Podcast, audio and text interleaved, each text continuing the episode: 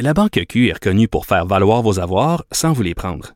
Mais quand vous pensez à votre premier compte bancaire, tu sais, dans le temps à l'école, vous faisiez vos dépôts avec vos cents dans la petite enveloppe. C'était bien beau. Mais avec le temps, à ce compte-là vous a coûté des milliers de dollars en frais puis vous ne faites pas une cent d'intérêt. Avec la Banque Q, vous obtenez des intérêts élevés et aucun frais sur vos services bancaires courants. Autrement dit, ça fait pas mal plus de cents dans votre enveloppe, ça. Banque Q. Faites valoir vos avoirs. Visitez banqueq.ca pour en savoir plus. Martineau, il n'y a pas le temps pour la controverse. Il a jamais coulé l'eau sous les ponts. C'est lui qui la verse. Vous écoutez Martineau, Cube Radio. Alors, c'est demain que sera présentée la réforme du système de santé de Christian Dubé. Nous allons en parler avec quelqu'un qui est très content de cette réforme-là, le docteur Gaétan Barrette, ancien ministre de la Santé, collaborateur à La Joute. Bonjour, M. Barrette. Bonjour. Écoutez, vous étiez là plein de beaux compliments hier pour cette réforme-là en disant Monsieur Dubé finalement continue un peu mon œuvre. Je vous soupçonne. Vous savez que vous mettez un petit peu Monsieur Dubé dans l'embarras en disant ça parce que je pense que Christian Dubé il dit moi la dernière affaire dont j'ai besoin c'est de me faire complimenter par l'homme auquel on associe tous les problèmes du système de santé. Vous avez été toxique pendant si longtemps. Vous le savez qu'en embrassant M. Dubé sur la joue, vous le mettez un peu dans l'embarras. C'est pas ça l'objectif, mais il y a une chose qui est certaine, absolument incontestable. Je n'ai pas la langue de bois et j'apprécie que les choses soient dites comme elles le sont dans la réalité et ce dont j'ai parlé, c'est la réalité. Il y en a qui sont pas contents. Oui. Mais moi, ça me dérange pas, moi, qu'ils soient pas contents. Parce que ce qui m'importe, quand même, dans ce dossier-là, c'est de constater que les gens comprennent, les médias en particulier, que ce qui se fait actuellement est expressément la continuité de ce que j'ai commencé. Je ne veux pas faire un débat là-dessus. Je ne fais qu'énoncer un fait. Alors, Richard, je vais vous en donner un seul fait qui est incontestable. Allez dans vos archives. Orientation ministérielle, exécution sur le terrain, c'était le leitmotiv, la ligne de vente de ma réforme. Qu'est-ce que vous entendez aujourd'hui? Les mêmes mots. Mais non, faut pas dire que c'était les mots d'avant parce que faut pas... Bon, en quelque part, je m'en moque un peu. Et ça me fait plaisir de le rappeler. Oui. Et parce que la CAQ, pendant très longtemps, a été le parti qui vantait la splendeur de la décentralisation. Et là, c'est comme si on s'était rendu compte que quand c'est trop décentralisé, tu perds le contrôle. La tête en haut perd le contrôle de ce qui se passe en bas. Donc, ils veulent maintenant récupérer ce contrôle-là et on prône une recentralisation du système. Ce n'est pas une recentralisation du système. Alors, les mots qui sont utilisés actuellement par le gouvernement sont les mauvais mots. Je m'explique. Le changement de culture que j'avais initié, qui est continué par Christian Dubé, et je l'en félicite, c'est un changement de culture qui s'en va de, oui, une centralisation à l'époque, mais surtout une autonomie complète, sans reddition de compte du terrain. Alors, on s'en va vers une culture que je souhaite qu'il va arriver parce que j'ai écrit ça il y a 15 ans. 15! Alors, une société, un système où il y a des livrables. C'est quoi un livrable?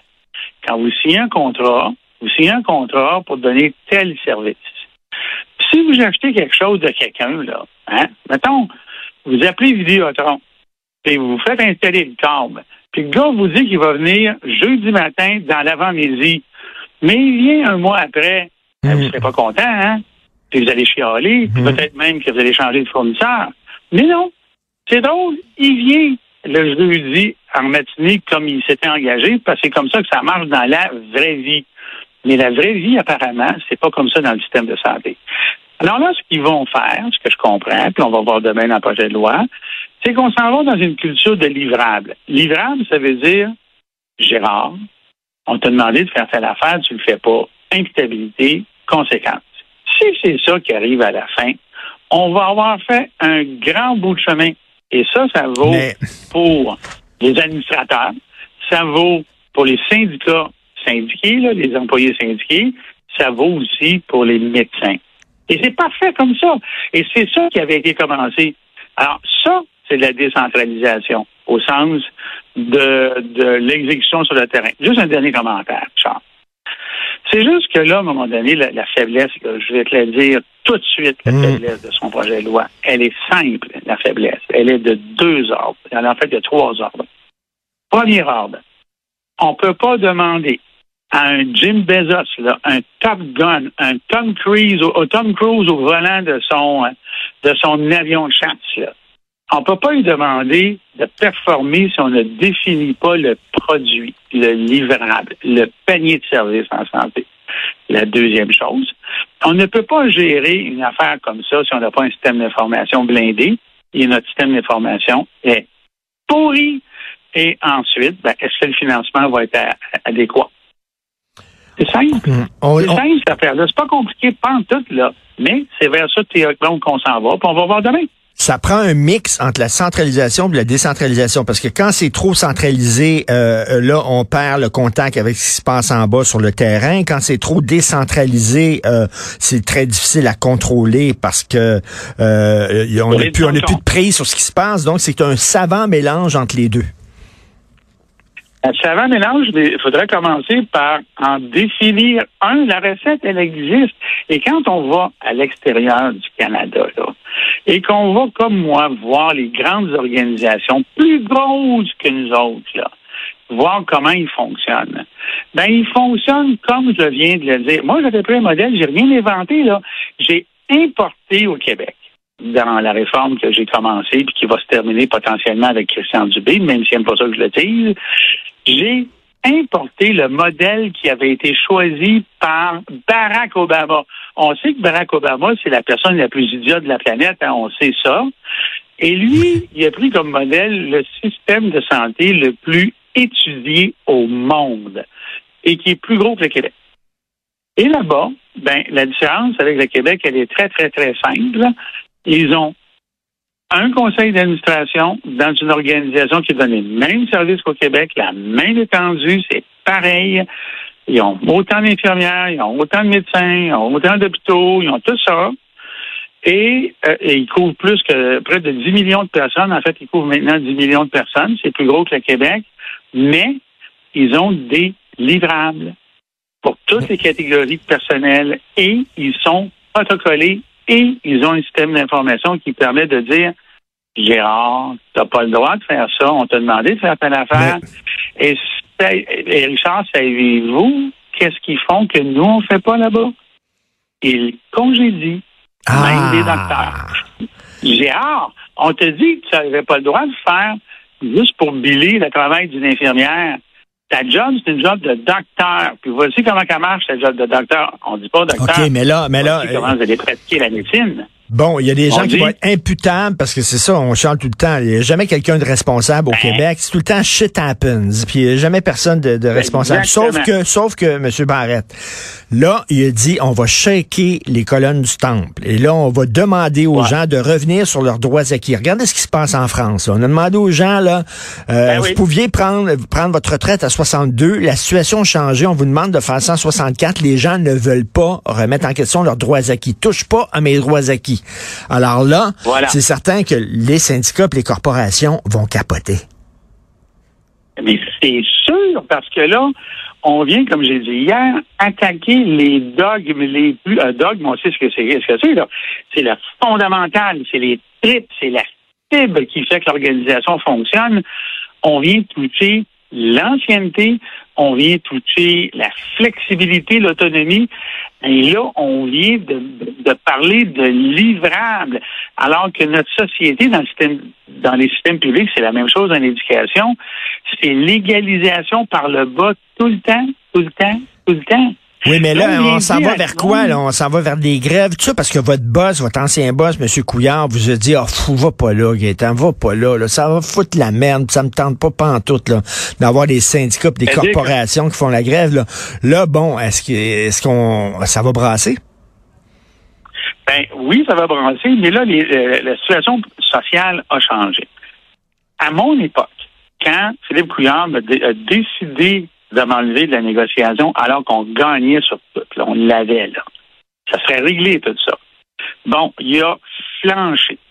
La population, là, était de notre bord. Là, j'en parle comme ça, là. Là, la population, je le sais, parce qu'hier, j'ai eu plein de téléphones, là. Alors, la population, là, s'en rappelle de ça. Là, elle va se dire, hey, là, c'est pas vrai que ça va être comme la dernière fois, là.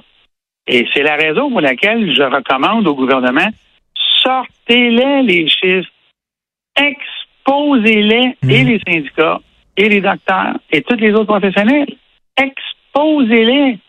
Quand les gens vont voir, par exemple, que chiffres à l'appui, les médecins de famille sont à temps partiel, puis il y en a assez pour prendre tout le monde en charge. Quand les gens vont voir chiffres à l'appui, que quand moi j'étais là, le temps d'attente sur civière à l'urgence, qui est le paramètre de référence absolu, établi et accepté par toutes les parties, amener ça à 12 heures, c'est pas 12 heures d'attente, c'est 12 heures de traitement. Ben, on l'a descendu à 12h30 en partant d'à peu près 30 heures, nous autres, en 4 ans, parce que c'était difficile, mais on suivait ça à la seconde près. Et ça a arrêté après. Quand les gens vont voir, ben oui, mais c'est possible de le faire, pourquoi vous le faites pas? Parce que vous cédez. Il va falloir qu'ils prennent de front les syndicats puis les corporations. Vous, exactement, dans l'imaginaire des gens, à tort ou à raison, M. Barrette, mais les gens disent, ah, vous étiez trop proche des médecins spécialistes, vous leur donniez exactement ce qu'ils voulaient, tout le temps. Ben oui, jamais. Il n'y a pas une seule personne dans l'histoire du Québec qui a pris de front autant le corps médical que moi. Personne, et incluant François Legault et Christian Dubé. Personne. Parce que moi, j'ai passé des lois et je les ai appliquées. Ils ont eu des résultats. Ça a été défait après. Moi, je vais donner un exemple, là. Les omnipraticiens, là, ils passent actuellement, ils sont contents. On les oblige pas à travailler à temps plein.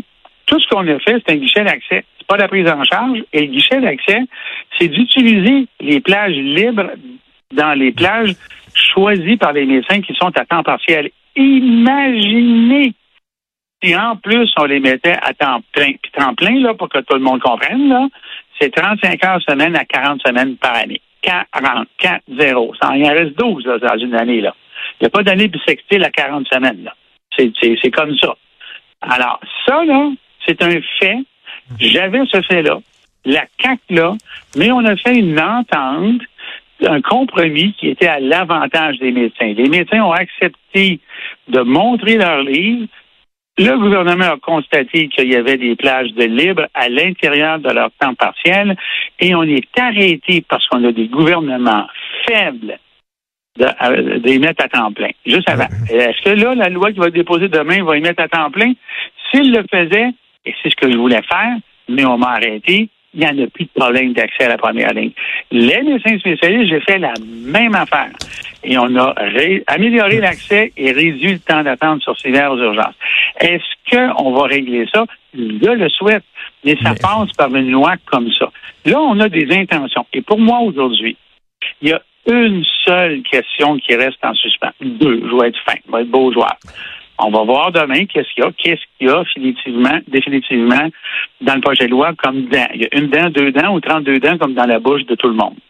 On va voir. Et la dernière question qui est la plus importante, François Legault va-t-il reculer? Va-t-il faire comme tout le monde avant? Moi, je peux dire une affaire, j'ai jamais reculé. On va voir ça. Écoutez, est-ce que vous avez été consulté pour cette réforme-là, M. Barrette? Non, mais j'ai été consulté à plusieurs reprises dans le passé. Juste une parenthèse comme ça, là. OK? De deux heures. Un, j'ai déjà été à CAQ en 2012, là. J'ai pas été recruté pour la couleur de des beaux yeux, là. Je vais me féliciter moi-même. J'ai pas été recruté pour ça. J'ai recruté parce que ce que j'ai écrit dans le passé comme président des radiologues et de la FMSQ, c'est ça. J'ai écrit Hydro-Santé, moi. J'ai écrit les paramètres de ça. J'ai écrit la culture de livrable. En 2012, à la CAQ, on m'a recruté pour ça. J'ai essayé de le faire chez les libéraux. Et on m'a arrêté. Et aujourd'hui, on reprend mes propos. Tant mieux. Le fair play serait de le dire, mais on le dit pas. Bon, c'est pas grave. Vous êtes capable vous êtes capable de le dire vous-même. Et écoutez, on va voir si il va reculer ou pas. Mais je parlais de la CAQ. C'est pour ça que j'ai dit à un moment donné dans un média, dans un article de la presse, je suis le Voldemort de la santé. Il faut pas prononcer mon nom. C'est correct. Ça me dérange pas, même que ça me fait rire et ça fait rire bien des gens. Et que les gens réalisent là, que ça, c'est en préparation depuis longtemps. Et là, ça arrive. Et c'est la raison pour laquelle je dis... Doit-il reculer? Ben, la question est bonne, Dr. Gaétan Barrette, en terminant, parce qu'il aime ça être aimé. François Legault, il aime ça être aimé de la population. Il n'a jamais vraiment vécu dans une situation de confrontation. Il aime ça qu'on l'aime. Il aime ça être le bon gars. Alors, est-ce qu'il est prêt à passer pour le mauvais gars? Ça, c'est une question à 100 000 $. Oui, exactement. Vraiment. Et juste un rappel pour le monde qui ont quelques années derrière la cravate, l'en santé, là. En 2003, là, je ne sais pas si vous vous rappelez, Richard, l'épisode de l'urgence de grand-mère où un patient est arrivé en ambulance, il est mort parce qu'il n'y a personne qui est venu le traiter, il l'a emmené à Trois-Rivières avant l'ambulance. François Legault, à ce moment-là, a fait la loi sur les huissiers. Il n'y avait pas de médecin en urgence, il y avait une découverture, puis il a dit, ça se peut pas, il avait raison. On va vous forcer à couvrir les urgences pour qu'il n'y ait plus jamais ça. Et cette loi-là, elle a fait peur aux médecins de famille, assez pour qu'il n'y ait plus de découverture.